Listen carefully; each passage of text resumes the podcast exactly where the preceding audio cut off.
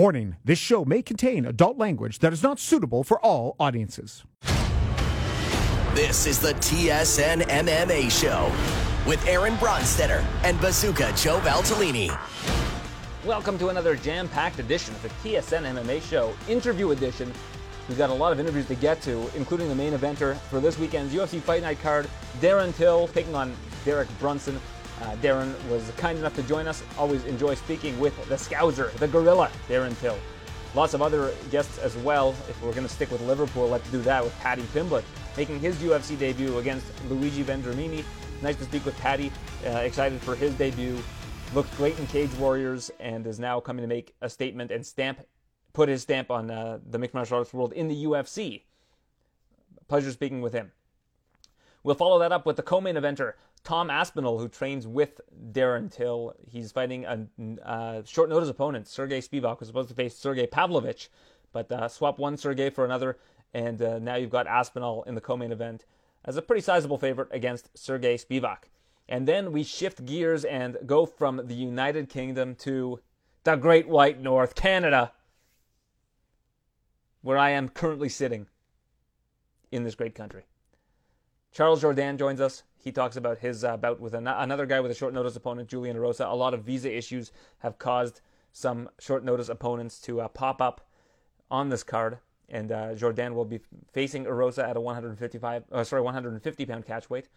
Uh, Marc Andre Barriault has moved his life to the great state of Florida and will be taking on Dalcha Lungiambula on the card as well. So nice to have two double champs from the TKO promotion competing on the same night at uh, UFC Fight Night, Till versus Brunson. And while we're on the subject of Canadians, we've got two upcoming Contender Series competitors, both from the Niagara region. In fact, they were housemates for a time.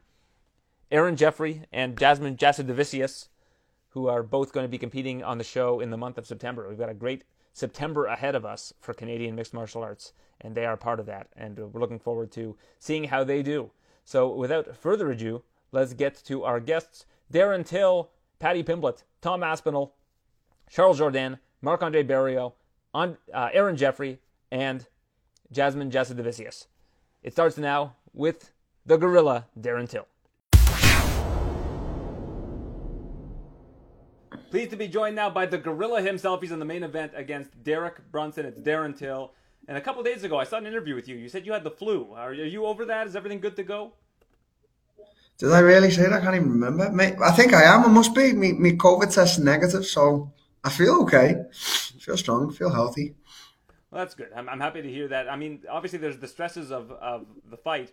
Do you get anxious about having to do all the stuff before the fight in anticipation of the fight itself? Like, do you wish you could just get off a plane and, and head right into the octagon? Yeah, I, I wish I could just fight, but I, I realize why all this stuff is important. It's, it's important for the brand of yourself.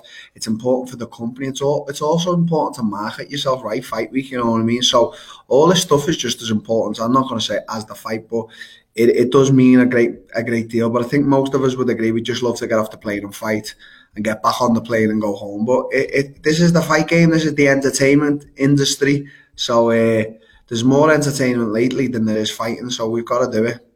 And you've taken it to a new level. You've got blockaccess.co. I saw that you're basically doing behind the scenes for anybody who gets a free ticket to this, and then you're going to have NFTs after the fact. So that's that's pretty cool. Yeah, it's called Block Asset. We do have a company called Block Access as well, but Block Asset is basically it's basically sorry.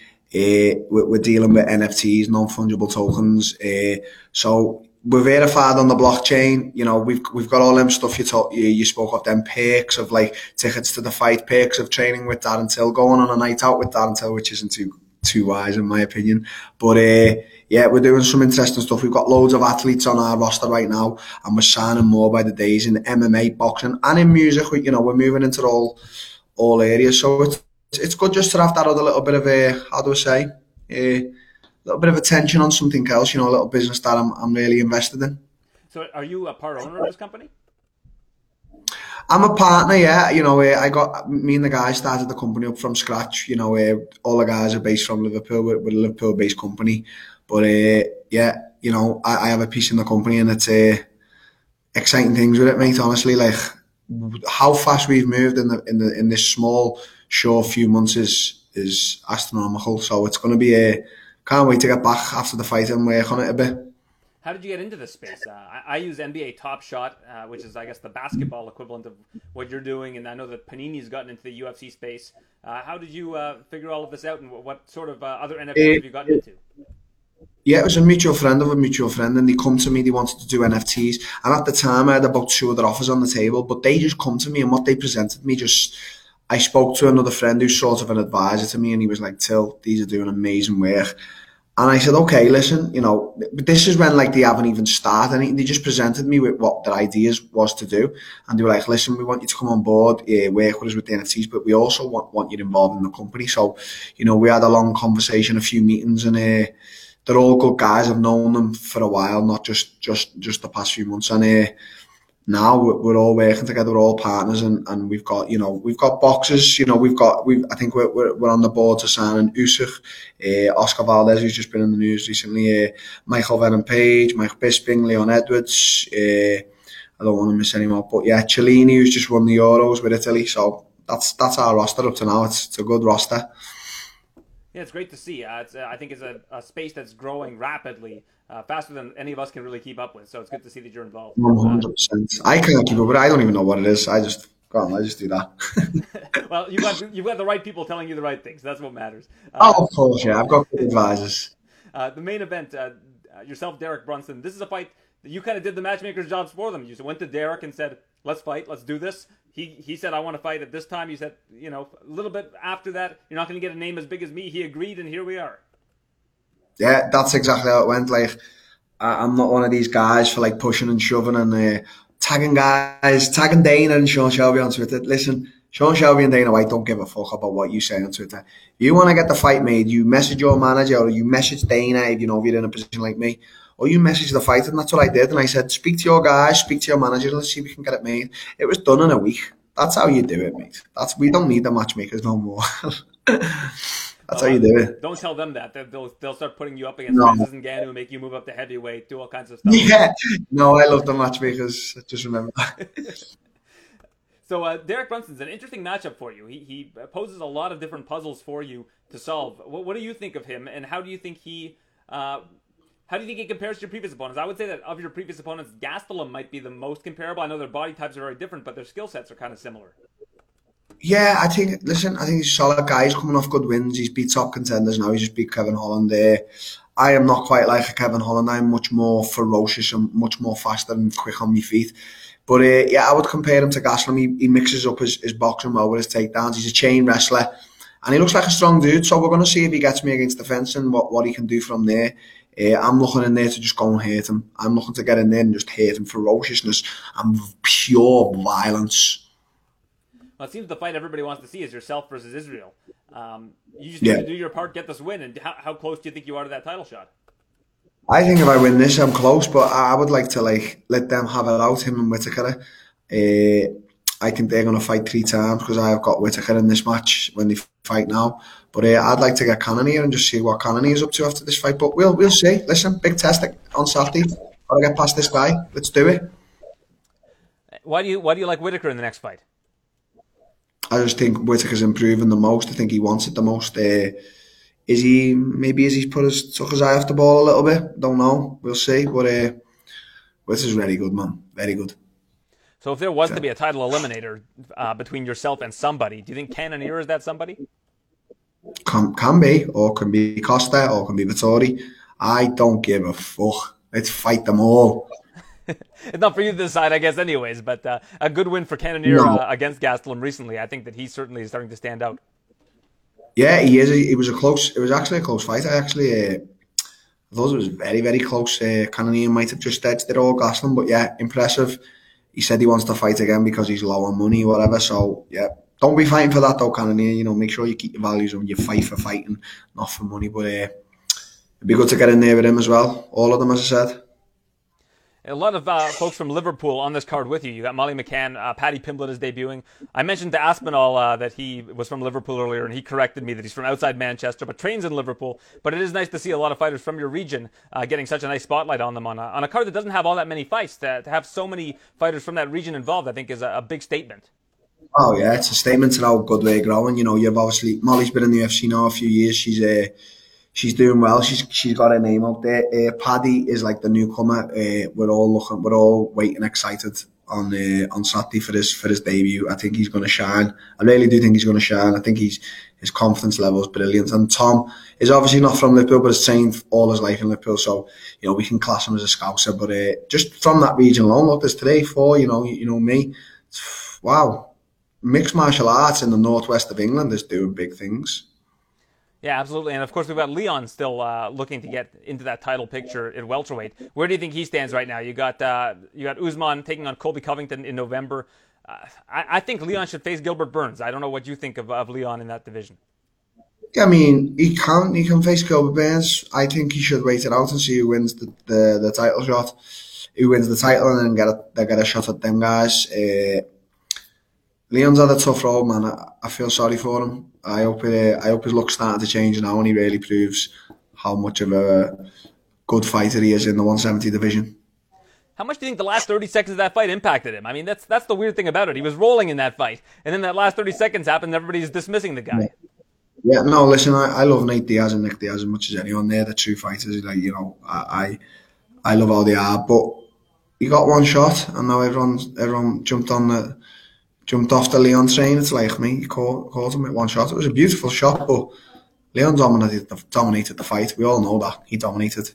That pure domination.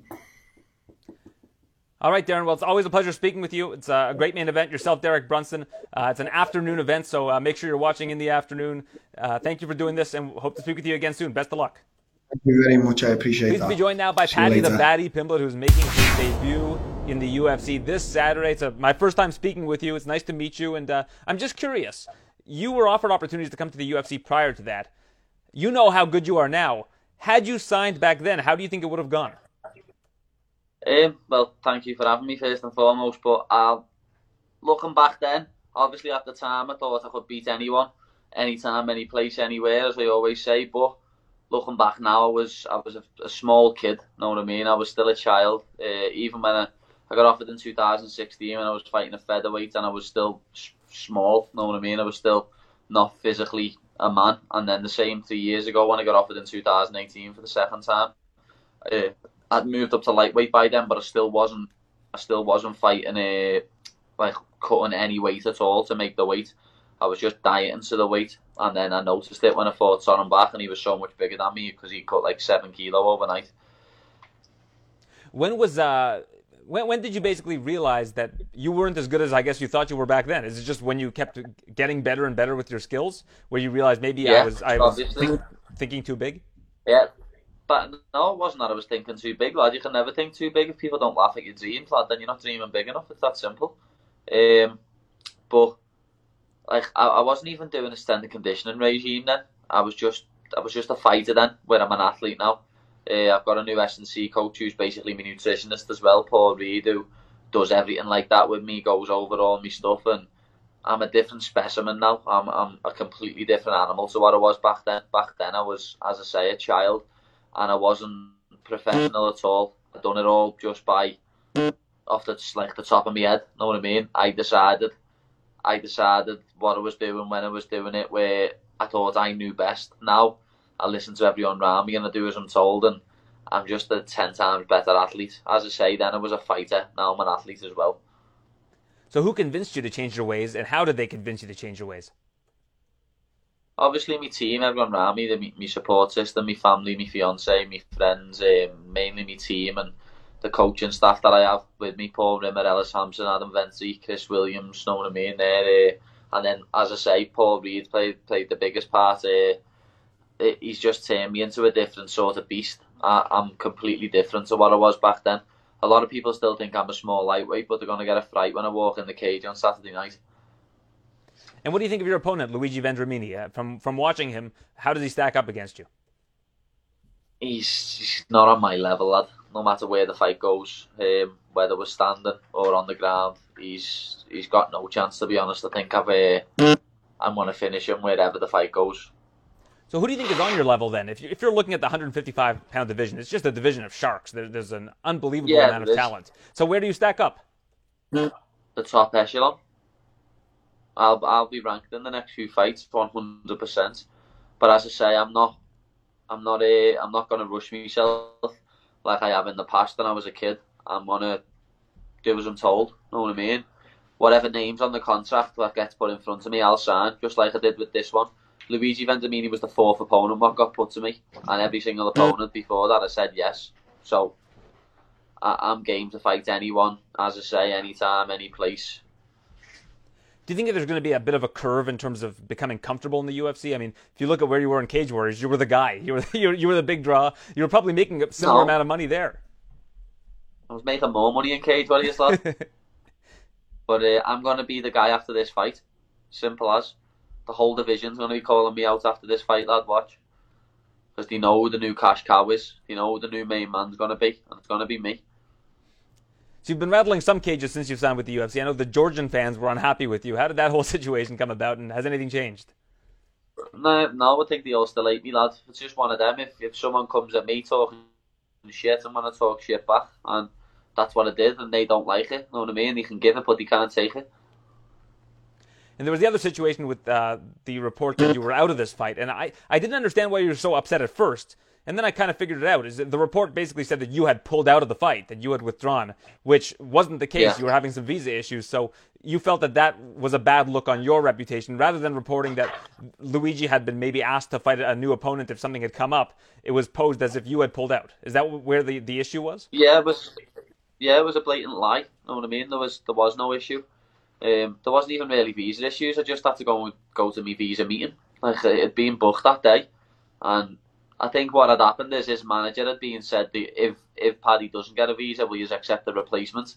Like what's happened with Lerone Murphy's opponent, where Julian Erosa has stepped in, and he's went to this journalist and said, "Oh, we've officially got a new opponent." Well, did you get a contract?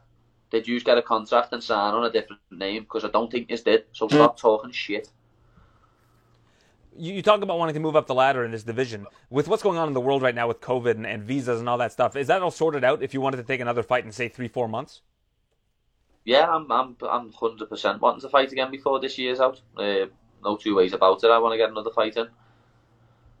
And what's the status of MMA right now in uh, in Europe, in the UK specifically? Are they are there events that are still being held, and what, what sort of restrictions are there? They're still getting the fights on Cage Warriors. So I fought on Cage Warriors in March, but all the shows have been behind closed doors up until the next one. What's in four weeks? I'd posted something on my Instagram today. It was uh, the new Fab Four of, the, of MMA. It was Abbey Road in, in the background, and yourself, uh, Darren Till, uh, Molly McCann, and Tom Aspinall. Do you like that? Do you like being part of uh, this, this group of uh, Liverpudlians that are coming up? Uh, the group of Yeah, Scousers of that are that are the new what I mean? breed. We're, we're just the first few as well, lad. There's multiple young lads from our gym who are coming through. who are going to be signed by the UFC in the next year or two. Trust me. Well, it's cool to see all of you on the same event. I think that that uh, certainly speaks volume of how much MMA has grown in your region. Yeah, it has. It's uh, it's brilliant that we're all on the same events. Uh, and as I say, there's meant to be even more Brits. So, what are the big gyms in Liverpool? Is, I mean, I know you and Molly train together, and Tom and Darren Till uh, train together. Are those the, the two biggest camps, I guess, in, in your neck of the woods? Yeah, by a mile. They're, we're the two biggest gyms. Like, And in terms of the main event, Darren Till versus uh, Derek Brunson, how do you think that one goes? obviously, I want Darren to win. Know what I mean? I want Darren to land the big left hand and knock him out. But as we know, Brunson comes out to wrestle, and he could try and just wrestle for five rounds, and we know he can do that. What is it that makes people from Liverpool so different? I mean, it seems like you guys have a real pride in the region that you're from, and I think it's probably the same if you're from Manchester or anywhere else uh, in the UK. But people from Liverpool Nah, seem to be lad. different. It's different. It's different when you're from Liverpool, lad. Because our, our country forgot about us, lad, years ago and left us to rot. They tried to, the, the, the city, tried, like the rest of the country forgot about us, lad. Left us to rot, lad, while the, the Prime Minister tried to manage the decline of our city. So we look after ourselves, lad. I've got a saying, lad, Scouse not English. It's that simple. What do people uh, think of the Beatles from Liverpool now? I mean, they obviously came up and became big stars, and uh, like I said, I had the Abbey Road uh, imagery, and uh, you come out with to the uh, the Basement Jaxx. So uh, I'm curious what you think of the Beatles as being someone from Liverpool. Obviously, people still listen to the Beatles. People still like the Beatles. I've got plenty of Beatles songs on my phone. But uh, I am the fifth Beatle lad. I'm going to take over America just like they did. I like that. Well, the fifth Beatle is Pete Best, but you're going to be better than Pete Best, I imagine. Yeah, of course. what kind of music are you into these days? What what what, what what's Paddy Pimblett listening to? I listen to all sorts. I've got the maddest playlist you've ever seen on my phone. Lad, people are shocked at some of the different type of genres what I listen to. So give me a couple titles. Give me a couple uh, acts you're into right now. What about what about nowadays? Yeah, hardly anything, lad. The charts nowadays are terrible. All right. Well, uh, it's a pleasure to meet you, Paddy. Best of luck against Luigi Vendramini uh, this weekend. I look forward to seeing your ascension in the UFC. You have massive star potential, and uh, we look forward to seeing you fulfill that. Thanks for your time. Don't you worry, man. I'm I'm here to take over, lad. I'm the I'm the next big uh, big money maker. Don't you worry about that. I'm coming. He's in the co-main event against Sergey, not Pavlovich, but Sergey Spivak, a short notice opponent. He is Tom Aspinall. Short notice opponent, as I mentioned, Tom. Is it difficult to prepare for an opponent who has a lot of differences from your original opponent? Yeah, it is. It is, to be honest. The guy is completely different to the guy I was supposed to fight. But I trained to have a cage fight in Las Vegas. So that's what I wanted to do. That's what I trained to do, and that's what I'm going to do on Saturday night. So we just got to roll with it, man. We're just going to roll with it and see what happens. Do you think that this is a, an easier opponent, in your opinion, if you were to compare the two? No. No. I think it's possibly possibly a less dangerous opponent, but a more skilled, well-rounded opponent, I believe. And I definitely, uh, Spivak's definitely durable, really durable, and really uh, good at what he does. So I, I, have a lot of respect for Spivak. Now, even if he wasn't quite as good as Pavlovich, to have a different opponent on short notice makes the degree of difficulty a lot higher. Exactly, exactly. What's it like to have so many different fighters from Liverpool on this card? Uh, you know, as I mentioned, it's the Fab Four: yourself, Darren, uh, Molly, uh, Molly McCann, and uh, Paddy Pimblett. It's pretty cool to have so many people from one region on the same card. Well, I'm not actually from Liverpool. I just train in Liverpool. I'm from Manchester, so yeah, there's been a big hype about like four Liverpool guys. I've never once claimed that I'm from Liverpool, but if they want to, if they want to claim me as their own, I'll take it but uh, I'm actually from Manchester, but it's nice to have all the UK guys on the card for sure. That that is nice. All right. Well, I'm, I'm sorry to uh, to lump you in with the Scousers. I, I I'm sure they give you a hard time because you're from Manchester already.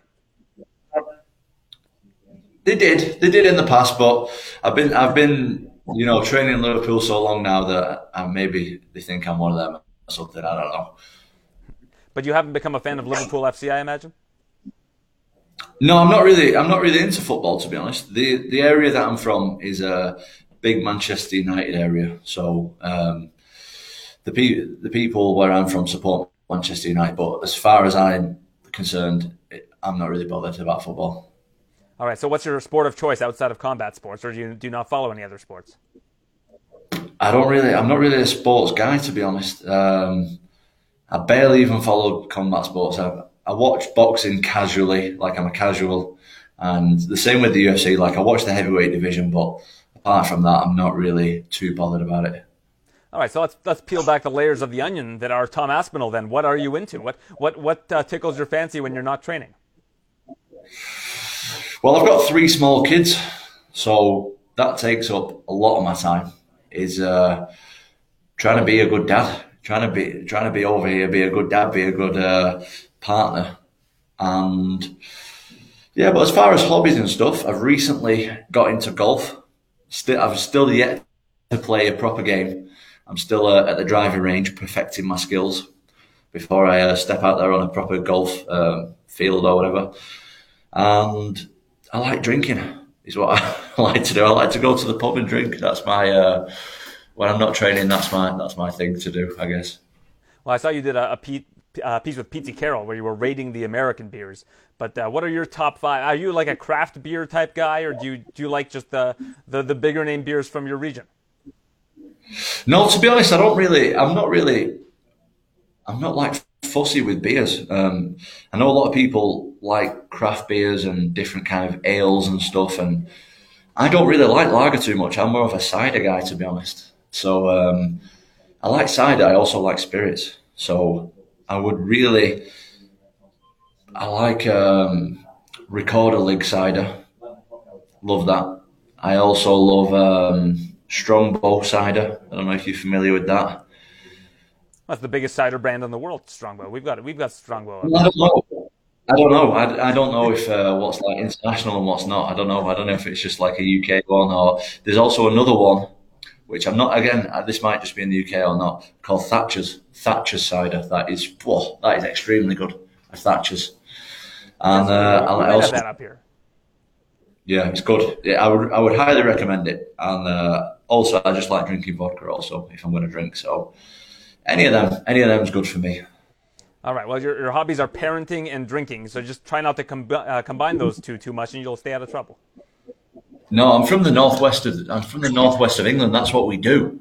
We parent and drink together. We combine them. Well, as a man with uh, three young children as well, I, I, I understand what you're uh, what you're working with. How old is your oldest, and how old is your youngest? I have three sons. My oldest son is five, and then I have two-year-old twins.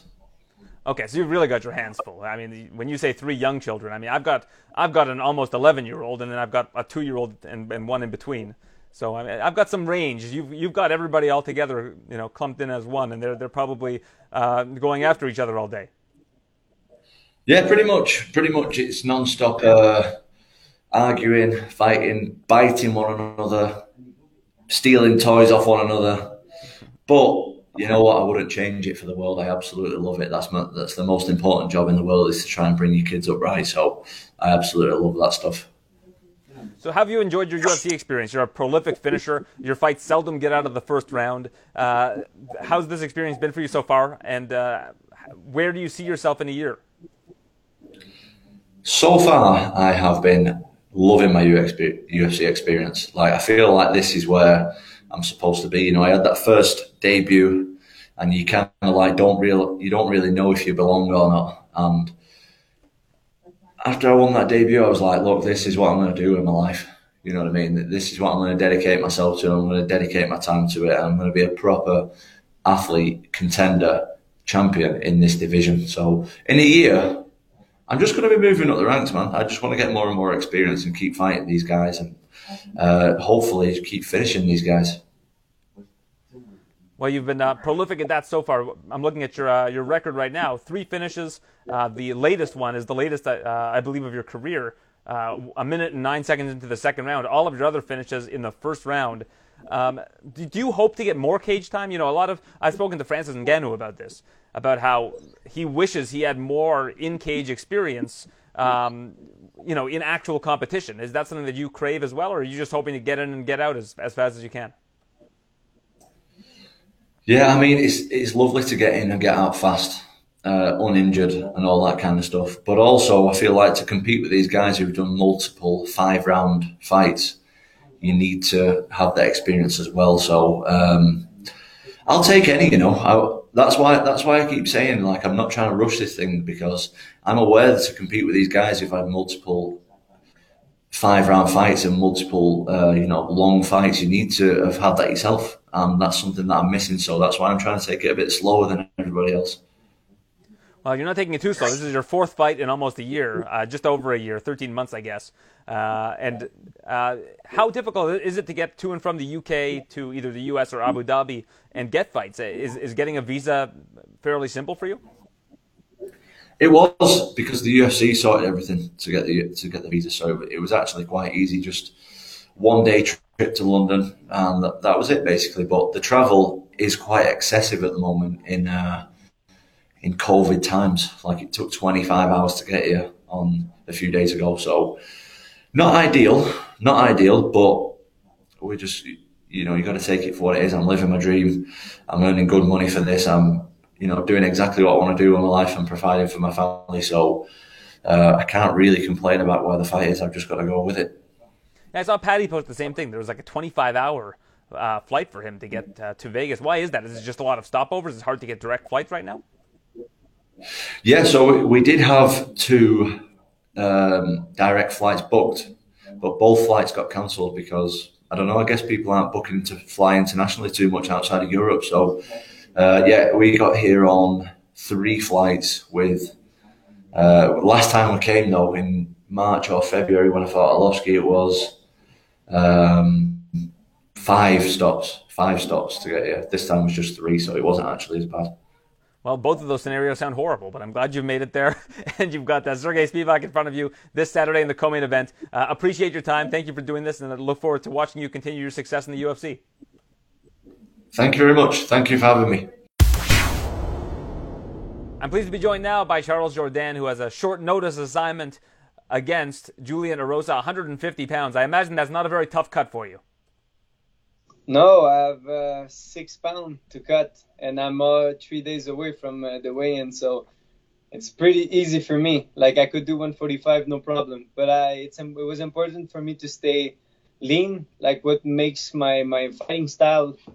Uh, the more I fight these experienced guy, I was used to get like to put away these guys early uh, when I was an up up and coming fighter. But now in the UFC, I feel like they're pretty hard to put away. So I need to make sure that I have good explosion and good cardio uh, until uh, round three. So I'm not a big fan of cutting too much weight. I heard he was like 176 two weeks ago, and for me in my brain, it's it's wow, man. Like the the damage you can cause to your body with a hard concussion because of that cut and everything is it's not worth. But hey, it's just my opinion. Yeah, I guess it's his decision to take the fight on short notice. Absolutely. Uh, any hesitations in terms of a, a, short notice opponent? It seems like you were going to fight on this date no matter what happened and no matter who they threw at you. Anybody. Yeah, I've been preparing very hard. I know I'm I'm not a I'm not into that uh, top five uh, talk. I'm not even top fifteen. So uh, but in my mind, I want to be the best in the world. So it it could have been anybody, and I would have accepted Darren Elkins, uh, Kron, or like Cub, or any any small name or big name. I wanted to fight. I haven't fought since March because I was supposed to fight uh, the Englishman in August. They say no, we're doing a show in London. No, now it's Vegas, and na na na. So there was a lot of uh, not misfortune, but things I couldn't I couldn't uh, change. So I, I adapt to everything. They told me Julian Erosa, but he wants it at 150. I'm like, okay, let's do it. 150, I don't mind. Yeah, I guess you worry about the things that you can control. The things you can't control will drive you crazy if you think too much about them. Uh, Erosa as a exactly. matchup, very good, very good matchup for you in my opinion, in terms of a, a guy that is going to stand with you and uh, and test you. Uh, I, I'm not sure about that because I saw an interview of his and he said he wants to do like Philly, but uh, he wants to take me down and and uh, try to choke me. Like he wants to work on the ground. And I said this is very out of character because from all the fights that I've seen from him, he's a very good striker and he likes to stand and bang. But maybe having uh, this last fight, the concussion, uh, made him realize that hey, like maybe the chin is not getting better with time Actually, it's the opposite way normally. So I think he's going to try to transfer into more of a grappling match, which I'm excited about as well. I just received my, my black belt uh, to uh, like two months ago, and uh, I'm more than willing to show what I can do uh, in in grappling exchanges. Do you often watch your opponents' uh, interviews during fight week or leading up to a fight to just see where they're at?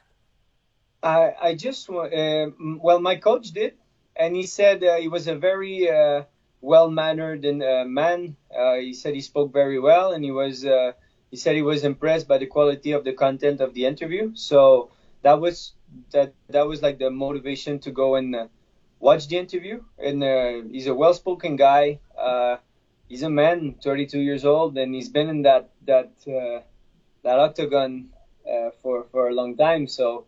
He even fought the goat, Artem Lobov, so that's something to take into consideration. So uh, yeah, he's. Uh, I, I just watched it out of curiosity, and uh, it affected me when he said he wanted to go to the ground, and I was like, "Fuck, maybe he's." Sorry, but I was like, maybe he thinks I'm gonna watch it, but I'm.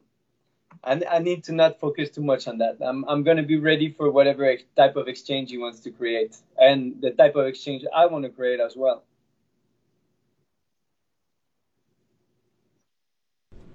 So you're facing a taller opponent.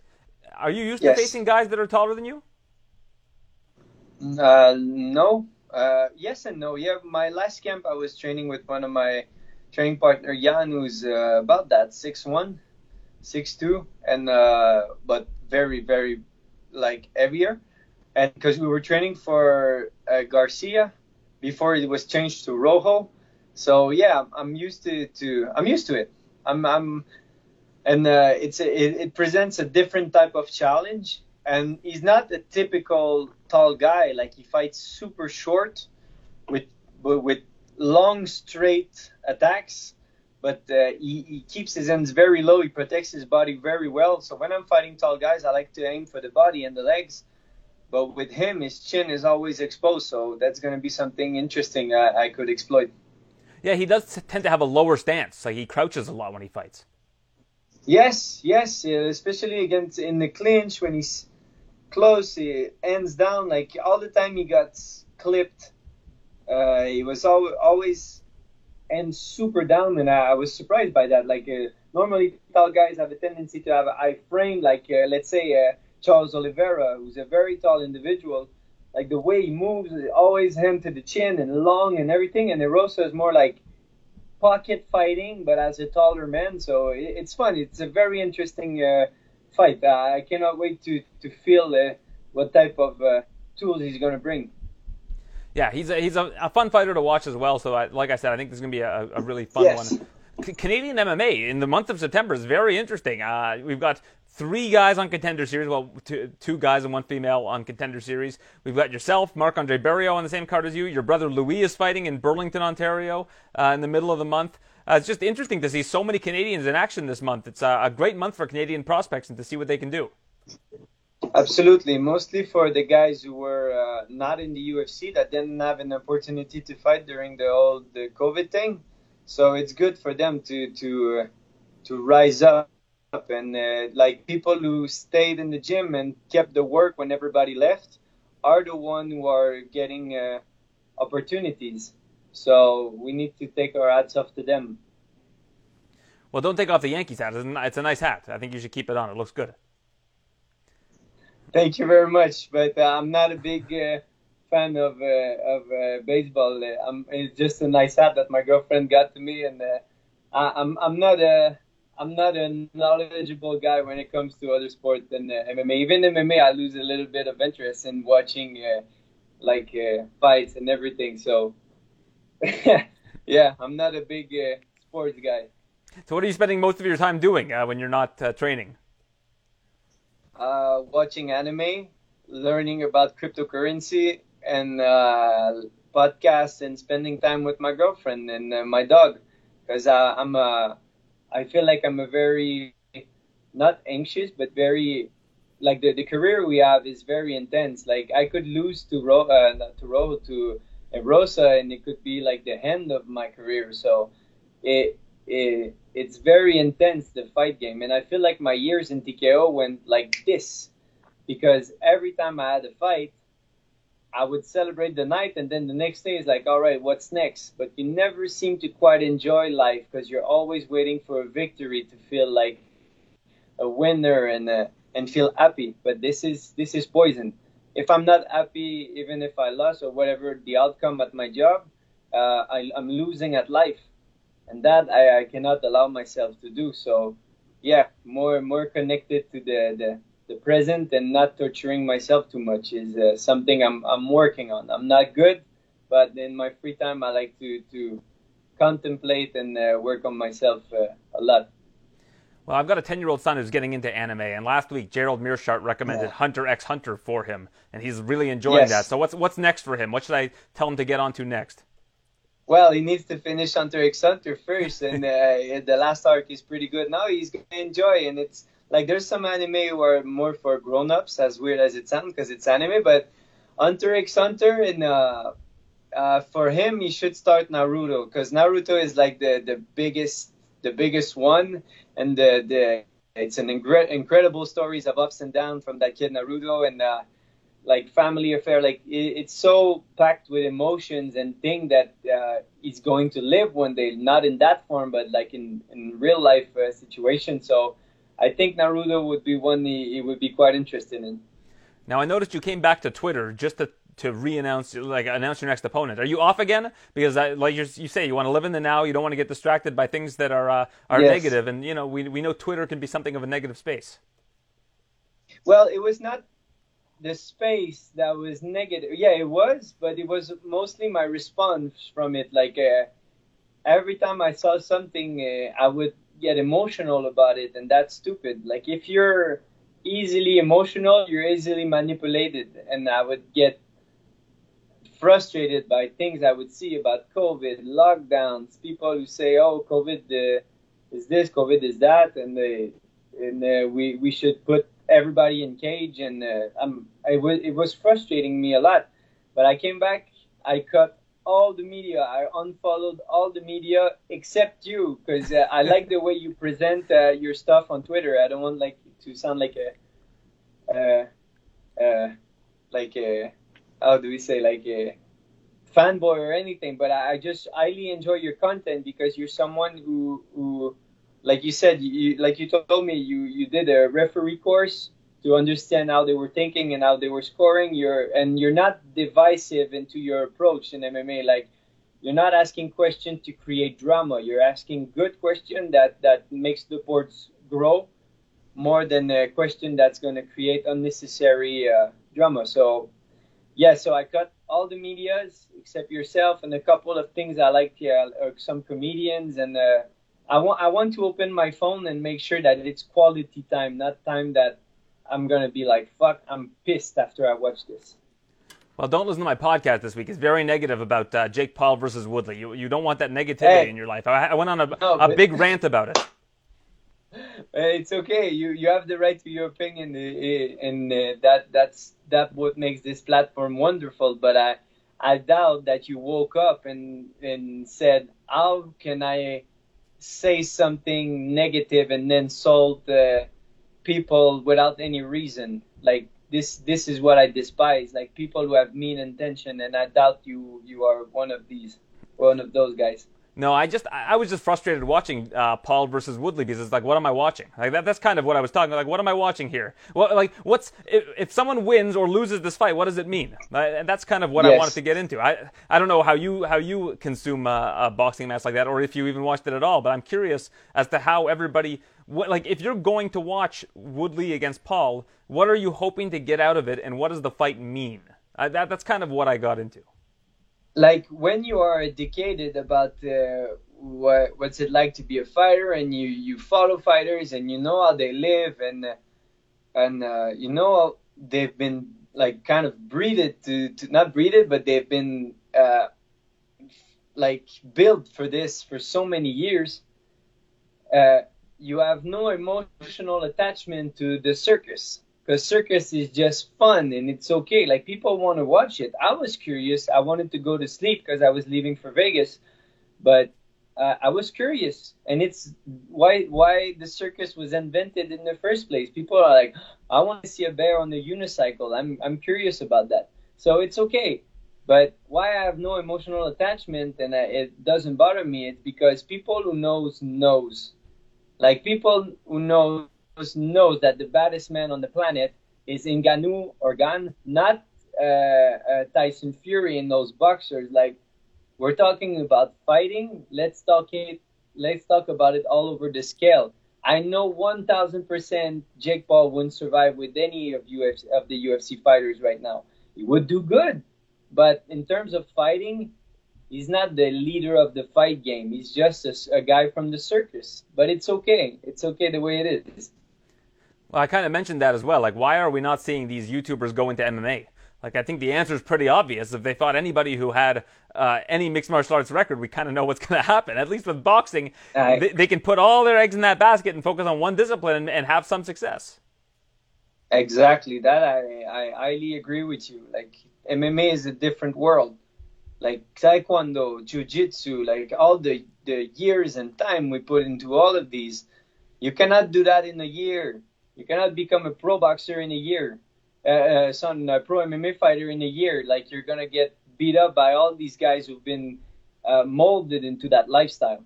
But boxing now, like girls want to do celebrity boxing, actors, everybody wants to do it because you're you're you're you're fighting with your fists and it's a it's a single discipline but it's highly different. Like of course they're never going to fight mma these guys will never fight mma and when they do and they're going to take a real fight they're going to be highly surprised about that kid who's been training since he was 10 years old. Know about leg locks know about judo throws know about boxing know about muay thai clinch everything. So we have too many weapons for someone to say i'm a ufc or i'm a mma fighter. So yeah, so once you understand that, it's okay to watch circus. It's fun, the circus. We had CM Punk come into the UFC, and I, I, I respect him for trying. I think that uh, it's good that he spent all that time in yes. the gym, but I mean, we kind of saw how that played out too. Yes, uh, but CM Punk, uh, it just showed like the inexperienced when he wasn't there. Like, I'm sure in the gym he was doing good. I'm sure in the gym he was doing wonderful, but when it comes to real life situation, like, and let's say CM Punk, people say, yeah, but he's been into fighting wrestling. I'm like, MMA, the guy has an aura, has an energy that he wants to kill you. He wants to hit you until the ref save your life. He wants to choke you until the ref save your life or until you quit. So when you have someone who's rushing at you with that type of intent, you're not the same it's it's fight or flight. You're in some a lot of people crack in that instance, and it's not like boxing that you can okay I'm gonna shell up and wait until the guy's tired. No no no no. No, because if you shell up or if you go down, the guy's gonna kick you. The guy's gonna knee you. The guy's gonna try to take your back and choke you. So with the intent to kill, I think the intent to kill makes it even uh, uh, more different. And what I respect about uh, Jake is Tyron went in with the intent to kill, and he didn't crack. That that when he received that that that famous uh, overhand in the fourth, I think, and uh, he, he got back up and he, he tried to fight. So that's respectable. But in MMA, like you fall like that into the cage, like BJ Penn would run and flying knee you to the face, or like it's so different. So yeah, fighting against someone who has the intention to to end you is very different. Yeah, I guess if you get knocked down in MMA and you're and the cage keeps you standing. I mean, we saw it happen to Ronda Rousey against Nunes. Like I mean, she yes. just kept standing, and we saw what happened there. I mean, Nunes was yes. just relentless, and that's what can happen. I mean, there's no referee to kind of stop and count, right? It's, yeah. it, it, it's either going or it's not. To, yeah, did didn't she do the same to Cyborg as well? Like a standing? Oh no no no, she dropped her. She dropped her. My bad. But I remember Cyborg with the hands like this and hitting punches, and Nunes just keep going. Man, Nunes is the featherweight I'm never fighting. That's for sure. well, I can't blame you there. All right, thank you for this, Charles. Uh, appreciate you as always. Uh, best of luck against Julian Erosa this Saturday, and uh, we look forward to seeing you and a lot of the other Canadians uh, competing in September have some success. Yes, thank you very much, sir. Always a pleasure. I'm pleased to be joined now by Marc Andre Barriault. Uh, it's always a pleasure speaking with you, sir, coming off of a big win earlier this year over Abu Azaitar. And you tell me you've now made the move to Florida. How are you enjoying that and uh, enjoying training at Sanford MMA, where I'm sure you're getting no shortage of work? Yeah, I'm doing fantastic right now. So it's a new beginning for me to uh, have joined the Sanford MMA team. Uh, Florida is the place to be right now, uh, especially with everything uh, going on this crazy uh, year. So I'm very uh, fortunate and grateful to be uh, to be here. Yeah. So you, you used to have a, a part-time job as a chef. You, you've been able to become a full-time fighter as a result. Yeah. So the, the, the last year or so, I dedicate myself. All the focus uh, is uh, to be a, a, an athlete. So yeah. So right now, it, all the focus is training, and I'm very glad that I made the big move. So, who are some of the training partners you've had uh, over at Sanford? Oh man, there's a lot of big name uh, like uh, Derek Brunson who, who, will fight on the main event. I have uh, Brendan Allen, Ian Heinisch, uh, a guy like uh, uh, the, the, former middleweight and light heavyweight champion for from ONE FC, and just to be there, surrounded by all those guys, Robbie Lawler, everybody uh, it's it's a dreams come true uh, for me. So yeah, I'm very I'm very glad to be here. So tell me the big difference. Like let, us pretend you were driving to your old gym in Quebec and you're driving to Sanford MMA, and you know that at Sanford you're gonna have to spar with these guys that are just massive names. What's their mindset like, and what's the difference? yeah. So before my mindset was, you know, I was the the I was the best in the gym, so I think I lost the, the I lost the fire a little bit uh, in the old days. So right now it's a new beginning. It's a game changer. Uh, the, all the Florida, the weather, uh, the beach, everything is, is perfect. I love the structure down there. Uh, the, the training are are very very useful.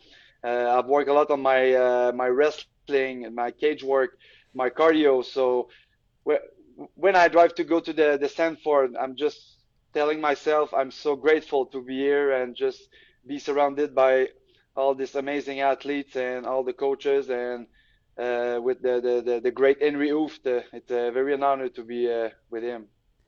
You can't take a day off at that gym, though. I imagine if you have a bad day, you're probably in trouble.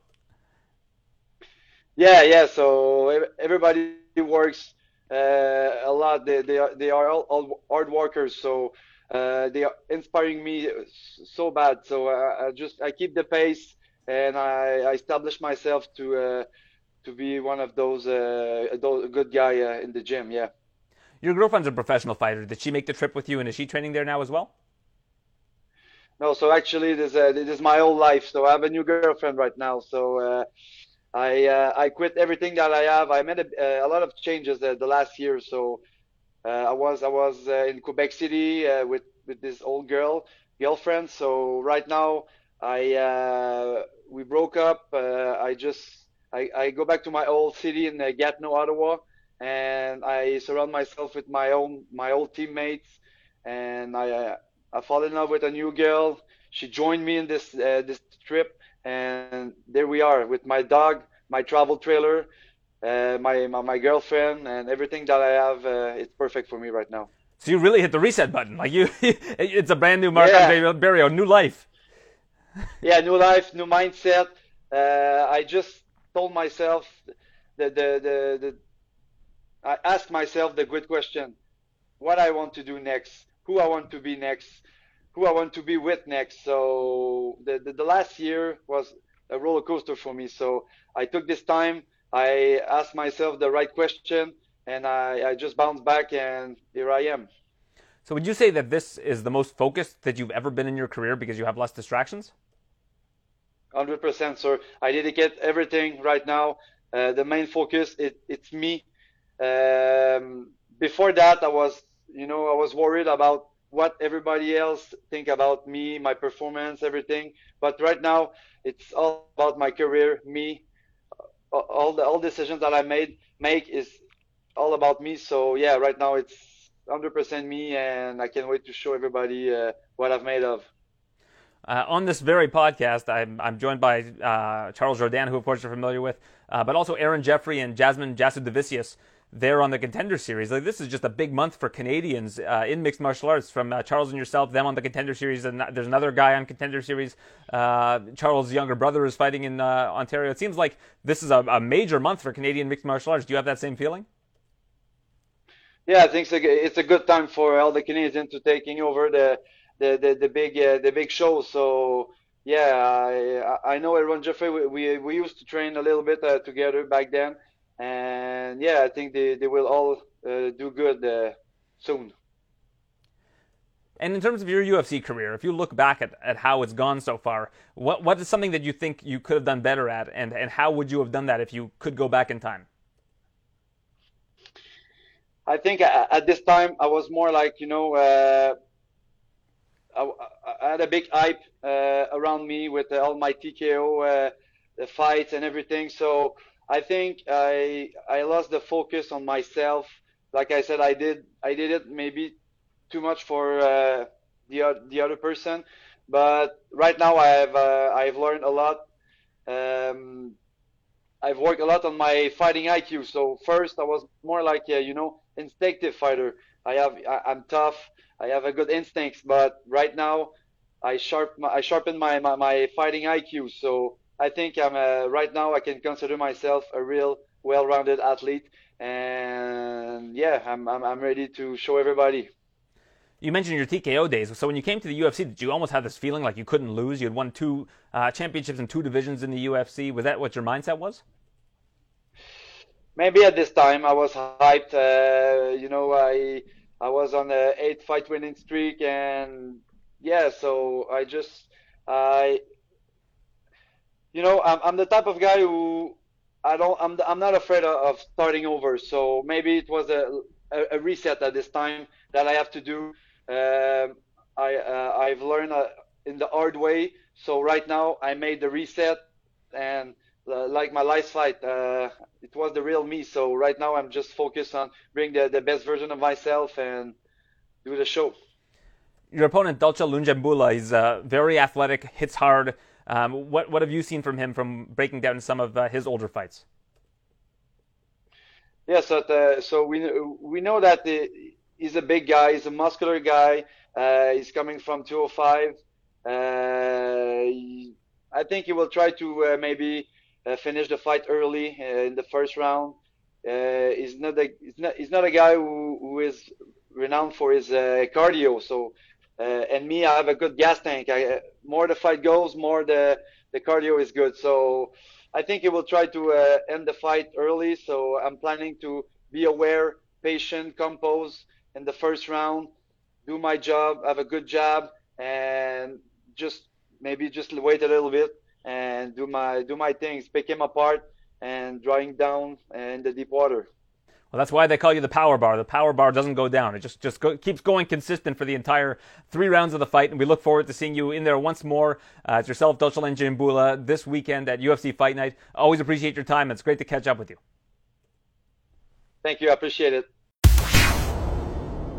It's going to be a September to remember for Canadian prospects. We've got Aaron Jeffery on Contender Series, Jasmine Jasudavicius on Contender Series, Marc Andre Barriault uh, is going to be competing soon, Charles Jourdain. The list goes on and on. And I'm happy to be joined now by Aaron Jeffery, who will be competing uh, at the end of the month on the Contender Series against Caio Borralho. What do you know about Caio? Uh, he's a Brazilian. He's he's eight and one record. Um, he, he's pretty solid, man. It's a, it's a tough fight. Um, he's kind of a, a karate guy. Um, looks a little bit like Machida the way he strikes. Um, I'd say uh, he doesn't do a lot of, of different things, but what he does, he does it pretty well. Now you're 4 0 since you were last with the Contender Series two years ago. Do you feel like you were ready back then? I know you had a very tough opponent in Brendan Allen, who's done a great job so far in the UFC. But do you feel like these four fights will make you a better fighter uh, once you do get to the UFC? Yeah, um, at the time I, I, thought I was ready, but uh, hindsight's always 2020, right? Um, it was probably it was probably a good thing that I wasn't in the UFC at that time. Like looking back, uh, I probably wasn't ready. Um, I'm way more mature now, four more fights, uh, just a lot more experience in general. So I think that was the time. One of those fights was a finish over Andre Petroski, who was one of the standouts on the Ultimate Fighter this past uh, season. Just fought this past weekend. What do you think of his performance there? And uh, I don't know if you've seen him since then because uh, you, have both been in Vegas, but uh, did you see him? I guess is the question. Uh, no, I didn't see him in Vegas, but uh, I did see him once since since we fought each other. Um, I was down in Philly for my last fight, right when I fought uh, Huckbody, uh, and that's where Petroski trains full time, and we needed a gym for fight week, so I reached out to him, uh, and he welcomed us into his gym and did some fight week workouts with me. He's he's a good dude, um, and yes, I, I did watch him on the show, and I watched his fight the other night, and I thought he looked great. Yeah, that was a fun season, but I feel like you, if you were on that season, you would have won. Do you agree? I mean, I'm guessing you would agree. I do. I'm guessing you would agree, but I, I, I, feel like you are a better prospect than anybody else that was on the series. Would, would would you have wanted to be on TUF versus the Contender Series? Because it seems the Contender Series is kind of one and done, rather than living in a house for all that time with without a phone or anything along those lines. Uh, yeah, I appreciate you uh, saying that about me. Um, I had the opportunity to go on the show, and uh, I was actually like going through the process, and I was going to do it and then it got postponed for COVID. Um, so then we started looking for other fight opportunities, and I, I took the CFFC title fight, thinking uh, if I won that and, and, got the belt there, I would probably get signed because a lot of their champs do. Uh, and then I ended up turning down the Ultimate Fighter for that fight, and uh, yeah, here we are on Contender Series. And you've been in Las Vegas since May. There's always the opportunity if a, a fall fight you know a fight falls out in the middleweight division that you you're right there. Are you able to compete on short notice if the UFC called you say before the end of the month? um, I don't know how it works with visa stuff. Um, like I have a specific visa for Contender Series. Like they're they're technically my employer. Um, probably depends on how much notice and, and if the UFC can uh, get the visa paperwork stuff done in time. That's good to know, I guess, because they're licensed as a separate promotion than the UFC. Yeah, exactly. And, and, how have you enjoyed the experience of being in Vegas? It seems like you've got a pretty sweet uh, Airbnb out there. I, I, commented before we started that it looked like you're at some sort of villa. Uh, how has how's the experience been? It's awesome, man. I love it. Uh, I like road trips. Me and me and my girlfriend drove down here. We took like four or five days and drove. I love doing that kind of stuff. Um, we've kind of hopped around a little bit. We we went to a few different Air, Airbnbs in like different parts of the city.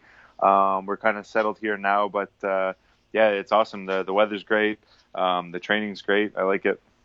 You know, a lot of people drive into work in the morning, and they, they you know, they're, they're like, "Oh, am I going to see that guy at work that I don't like?" Or they have these little stresses. What's it like driving to work in the morning, knowing you're going to have to spar with Sean Strickland? it's stressful. I, I, always say that all the time too. Um, we spar uh, Tuesdays and Thursdays, so I pretty much have like a, a low level anxiety from Tuesday morning until after the sparring on on Thursday. Yeah, I was wondering about that because I'm. Sh- I mean, Sean's a wild man. We know that. I know he's not like actively looking to hurt you, but you just never know with that guy. He's he's, he's got a, a couple no, screws that's not true. no, he is actively looking to hurt me. Definitely, not in like a malicious way. He he just likes to train hard and he likes to kind of like break people in the gym. Right? He he wants to see you uh, like mentally break before you physically break. I think. Have you broken him before in the gym? Would you say? Um, I actually, I mean, you're not supposed to talk about sparring outside of the room, but uh, I banged up his leg pretty good uh, to the point that he needed to duct tape a, a knee pad to the side of his thigh, actually. So uh, that's that's my one moral victory over Strickland. Well, since you've talked about your success over him, what has he done to you in the gym? If you want to even things out. Uh, I don't know if you can see this little uh, scar that's on my nose. I've had this for like a solid two months now. It doesn't want to heal because he keeps opening it up. Um, but uh, we've definitely had some wars in there over the past couple months. Mentally, even though you say you have this low level anxiety, but going into a fight, that must really help your mental preparedness, knowing you have to go through that twice a week. hundred percent, man. That's that's probably the I don't I don't know if I want to say it's like the most important thing, but it's definitely a huge thing that I've gained down here. Like I have uh, I have solid guys back home, right? Like Elias Theodorou, um, Bobby Poulter, Kyron Cameron, like some some solid up and coming pros there. Um, but when you have the same couple guys, you there is no anxiety at all. I know exactly how the rounds are going to go. Maybe they're tough rounds, but there's uh, there, there's nothing unknown about it. Um, so like coming here and having different high level guys and like Strickland specifically uh, to have that anxiety is uh, is something that I needed to to have in my training again. I feel like he's kind of the dark horse in that division. He hasn't fought Israel before. You have all these guys that seemingly, whenever there's an opportunity, they, they're not able to seize it. I mean, we saw Whittaker basically beat the, the other top guys in that division. Uh, Cannonier recently came out on top, so he's in the mix, and now we've got Till and Brunson this coming weekend. But where do you think Sean stands? Do you think that he is a, a dark horse in the division? Man, I said it. I, I trained uh, down here two years ago at Syndicate, and I met Sean then, and it was right when he was coming off his uh, his big motorcycle accident. His knee was still all like scarred up. Uh, he just had surgery and hadn't fought in a while and whatever, and he was just moving up to 85. And I went back home and I said to the guys at home, I'm like, I, I can see this guy being the champ one day. And nobody knew who he was. He had like 7,000 Instagram followers at the time. Now he's got like 80,000 or something. Um, but yeah, two years ago, I said I can see this guy being the champ, and, and I, I stick with that, man. I, I think he can be for sure. Uh, Bazooka Joe Valtellini, who you know, uh, told me a story of when he was in Vegas. I think it was with Malcolm Gordon. He saw uh, basically Sean was cu- asking everybody he could possibly talk to whether they would spar with him, uh, including uh, a Starbucks barista. They had gone through the drive-through, and uh, uh, the barista said that a guy had driven through that that wanted him to come to the gym, and they described Sean Strickland, and it was him. So, no is, way. is that what Sean's all about when he when he's out there? He's just looking for bodies. Um, pretty much, man. like a lot of guys don't want the hard rounds. Um, I don't think guys like to have that anxiety before sparring. They they don't want they don't want it to be too hard. They want to know exactly what they're getting themselves into. And Sean's uh, he's a wild man. So um, yeah, I think I'm like one of the only guys that's willing to consistently spar with him week after week, and I think that's why uh, he respects me and he's helping me out too. Your last fight against Colin Huckbody, who I should mention did earn a contract on the contender series and opted to go back to the regional scene for whatever reason. Uh, you got a win over him, but it was a, a, decision, like a unanimous decision, where really the fight was never in, in any sort of danger for you uh, during that fight. Do you need to adjust your style for the contender series? I mean, you had two finishes, or three finishes rather, prior to that. Uh, do you feel like you need to have more urgency on this kind of platform? I don't think so. Uh, eight eight out of my ten wins are finishes. Um, I don't know how many of them are, are TKOs, a, a pile of them, and uh, the three wins before Huckbody are all uh, TKO finishes too, right? So uh, no, I, I think I can do do what I usually do, and, and hopefully that comes. Now, was the reason why that fight you think went to a decision was because it was a four, possibly five round fight, and you need to conserve energy? Um, I, I don't know. Um, like I, I do usually fight in that style of like grinding people out, but typically I, I can feel them when they're like starting to break, and then I open up a bit more uh, and get a finish. Um, I didn't do it in that fight. I, I messed up my knee pretty bad uh, before that fight. I, I can't remember what the time frame was. Maybe like two weeks out. I, I tore my LCL, and I didn't do any live work leading up to the fight. So maybe maybe that had an impact. Um, I had kind of a stressful fight week. I don't know. I don't want to make excuses, but uh, for whatever reason, it didn't happen. Jasmine's fighting on the contender series as well, uh, two weeks before you. Uh, what's uh, her camp been like? I know she's out at Syndicate with you, and I feel like her style is definitely conducive to getting a contract in uh, in the UFC. She just walks forward, and uh, she's not afraid to to really put her opponent into the fire. For sure, yeah, she's a savage. Uh, um, yeah, she kind of walks forward, head head down, and, and scraps. Um, it's I think it's very good for her being here too. Um, like we're we're kind of in the same boat. Uh, it's hard to find training partners for us both. Um, like it's hard to find big guys, uh, and it's it's very hard to find like women in MMA. But Syndicate has like a, a solid group of of really tough chicks that she's training with. So I think this is great for her. Now, how quickly did you realize that she was the real deal? I mean, like she started mixed martial arts at a very late age, and uh, I'm sure that at some point you were like, "Wow, she really is that good."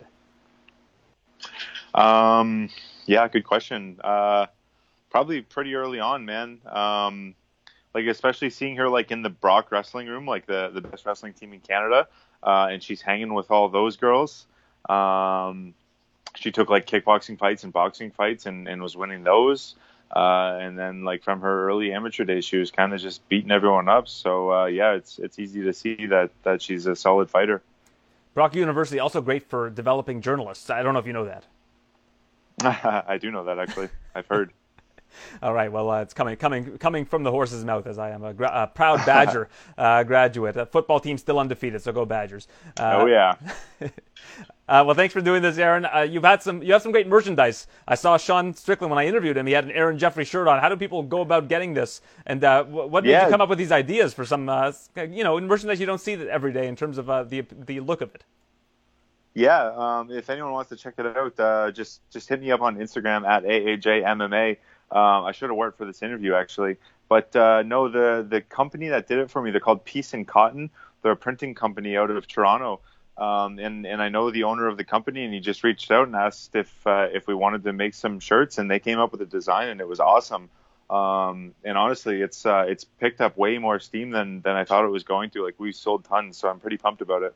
See, you've got the one that says Jeffery. You need one that, that says Aaron that I can buy. And my best friend Jeff will get the Jeffery one, and I can stand next to him and we can promote you. We should do this.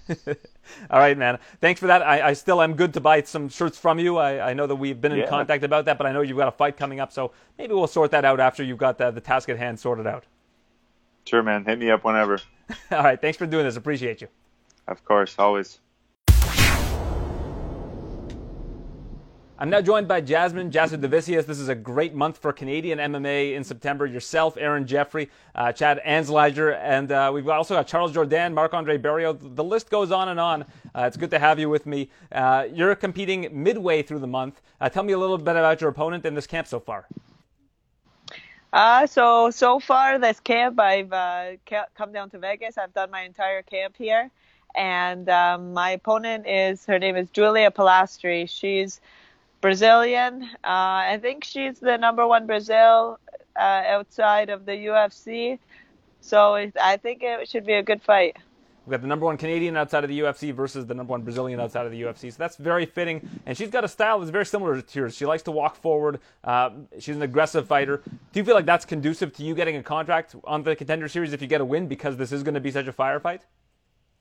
Yeah, exactly. I I think um, you know matchups make fights, and I think that this is a very good stylistic matchup to uh, kind of show show Dana that we're both here to fight, and we're both here to uh, try to get that contract. And uh, I I'm really looking forward to it because uh, you know two people moving forward, it's always a good thing. You're at Syndicate MMA right now in preparation. There's a lot of great fighters in your weight class in particular uh, at this camp. You've got Roxanne Modafferi, uh, Emily Whitmire. I think Ji Yeon Kim is there as well. So what's uh, that training been like? It's been amazing. Yeah, Ji Yeon, she's here, and uh, I've been training with her like crazy. It's been, it, I feel like she's really elevated my game, um, as well as all the other girls, of course. Like I couldn't ask for better partners get, getting ready for this fight. Uh, in Canada, it's tough right now. Everything's kind of still locked down, and so it's hard to get female partners. And, and now I walk into the gym and I've got five different rounds with five different UFC fighters within my weight class. Like, how could I not be prepared, right? Yeah, well, going into a fight, I actually just spoke to uh, Aaron Jeffery, who you trained with, uh, of course, back in uh, yeah. in in the Niagara region, and I was talking about how uh, it's hard not to be feel mentally prepared when you get these kind of reps day in and day out going into a fight. Exactly. Yeah, that exactly. You said it exactly correct. Who do you uh, think you've been working with the most, I guess, so far uh, at Syndicate of of the women that I mentioned? Uh, I would say Ji Yeon Kim and Emily Whitmire. The, we both, uh, we all three have fights kind of within the same time, and um, as well as Roxanne Modafferi. We we've uh, we all you know we're within a little bit of each other, two weeks, one week, whatever it may be, and uh, so uh, our camps just kind of worked out together. Now you fought at 115. Uh, your opponent has fought primarily at 115 as well. But do you consider yourself uh, a big strawweight or a regular sized flyweight? like if you were to, if you were to describe yourself uh, in one of those two ways, which would it be? I'd probably say regular size flyweight. I I think uh, yeah maybe I'm a I'm definitely big for strawweight and I'm I'm not against going back down, but uh, right now 125 is super nice for me. How hard is the weight cut for you when you do move down to straw weight? Is it like is it extremely taxing? Yeah, I I mean the the actual cut isn't too too bad, but um, leading up it takes a lot out of my training. Like I'm I don't have the same kind of pep in my step as I do when I'm uh, not dieting the entire camp. In all, all honesty, so it it it takes away from the from the training but um, you know, every every time you do it, you learn a little bit more, and you and you know how to do it better the next time. So uh, I'm not against going back down, but 125 is nice. it's so nice. Well, the fighter you're uh, facing again is like she's five foot two, so you're gonna have a really uh, big, I would imagine, reach advantage and height advantage over her. Yeah, I think that that's gonna be one of the the big things that that kind of separates us is is how much bigger and I, I am, and yeah, the reach the the reach will be nice.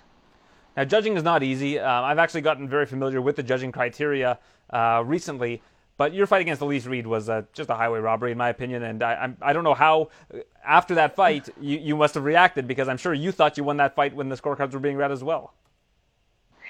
Yeah, I definitely thought I won, but I mean, whatever. I it's one of those things that uh, I'm happy that it did happen because it it really did like teach me a lot and um, my life would have been different. Like say if I did win that fight, um, then I probably would have stayed at flyweight. I I don't know if I would have taken a fight at 125. I would have been like, okay, well here here I am at 115. Um, and right now I I really am liking 125. So Eh, it's a blessing in disguise that I had that loss, but I don't think I lost that fight. I actually think it ended up being very bad for Elise uh, as a result because she did end up taking a, a, kind of a short notice fight in the UFC at 125 and uh, against Sijara Eubanks, and th- that was just a, an extremely tough loss to watch because it was so lopsided. Yeah, yeah, I watched that fight. Uh, that's a tough fight. Yeah, I mean that's not an easy first opponent either. I mean, Sijara Eubanks is she's a beast. I mean, she was uh, supposed to be on the, the Ultimate Fighter. She almost could have been the uh, flyweight champion, I guess, because she would have been yeah. the finale where the title was on the line, and she missed weight, unfortunately. Yeah, exactly. So when you look at this division, I know you watch a lot of these UFC bouts. Um, are you excited about the prospect of staying at flyweight? Because it seems like the champion has beaten so many different top contenders that getting a title shot is not that far away if you're if you're in the division. Yeah, exactly. It, it's not a super super deep weight class. It, like they just opened it up what a couple of years ago. So um, yeah, after a couple fights, then then it's uh it's you could be fighting for the title. So hopefully that's the road that I get to be on. Have you ever faced a taller opponent out of curiosity? Because I guess at five seven, you're pretty tall for the division. Um, ye, I think um, no, not an opponent, no, but like in the room, like I think Ji Yeon is bigger than me. I I know she definitely has a longer reach than me, so I've had to like figure out how to move in without um kind of without getting hit. And normally when you're longer, you can kind of like almost bully your way in, but um with her, it, it was it was different trying to figure out the length does that make you almost want to go back to strawweight for you know at, at, some point in time because you have such a big advantage over your opponents? I know that a lot of people will sometimes people will cut way too much weight to try to have a, a big advantage in terms of their size, but you've got the height advantage, which I think really works to your advantage in that division. Yeah, I, I don't think I'm too undersized for 125, so I don't think it's a, a huge issue. I'm I'm pretty tall and long. I'm I'm not one of those like short, stocky girls. So I I think even at 125, I'm I'm still pretty tall. Are you excited to represent both Canada and Lithuania uh, in the UFC? I guess there's only a handful of Lithuanians. I think there's probably three, maybe four already in the UFC. Yeah, I'm super excited. Um, it's it's so funny because Lithuania is such a teeny tiny country, but um, we we've got some killers coming out of there, and uh, so it's nice to represent Lithuania, but as well Canada too. You know, both both places uh, like aren't aren't huge on the map, um, so it'd be nice to put them on the map. Well, my dad was born in Kaunas, and um, I went to Brock University like you did, and we're both Canadian. So I, I feel like I feel like you're a kindred spirit, Jasmine. I'm rooting for you yeah. for those reasons. Oh, thank you so much. When was the last time you were back in Lithuania? Uh, it was like seven years ago, probably. So yeah, you, it's been you a still while. have relatives out there, I guess. Oh yeah, yeah.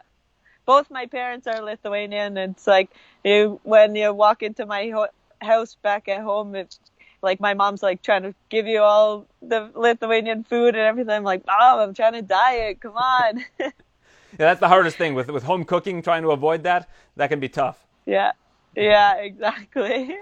All right. Well, I want to wish you all the best of luck uh, heading into the contender series. I always appreciate your time and uh, look forward to speaking with you again. Hopefully, next time we talk, you'll have a UFC contract in hand. Amazing. Thank you so much for having me. A tremendous amount of thank yous to all of our guests. A very lengthy show as a result of all of these interviews. Thank you for sticking around to the end. Always appreciate it. And uh, you know what else I would appreciate? If you can rate and review the show. I know I've asked enough of you already this week by having you tune into all these interviews. It's a lot of time. But if you could take just a little bit more time and subscribe to this show, the TSN MMA show, on wherever podcasts are found, give us a good rating, review. Always appreciate your patronage. And would also like to uh, ask that you follow me on Instagram. I'm starting to get a little bit more active on that platform at A Bronsteter on Instagram.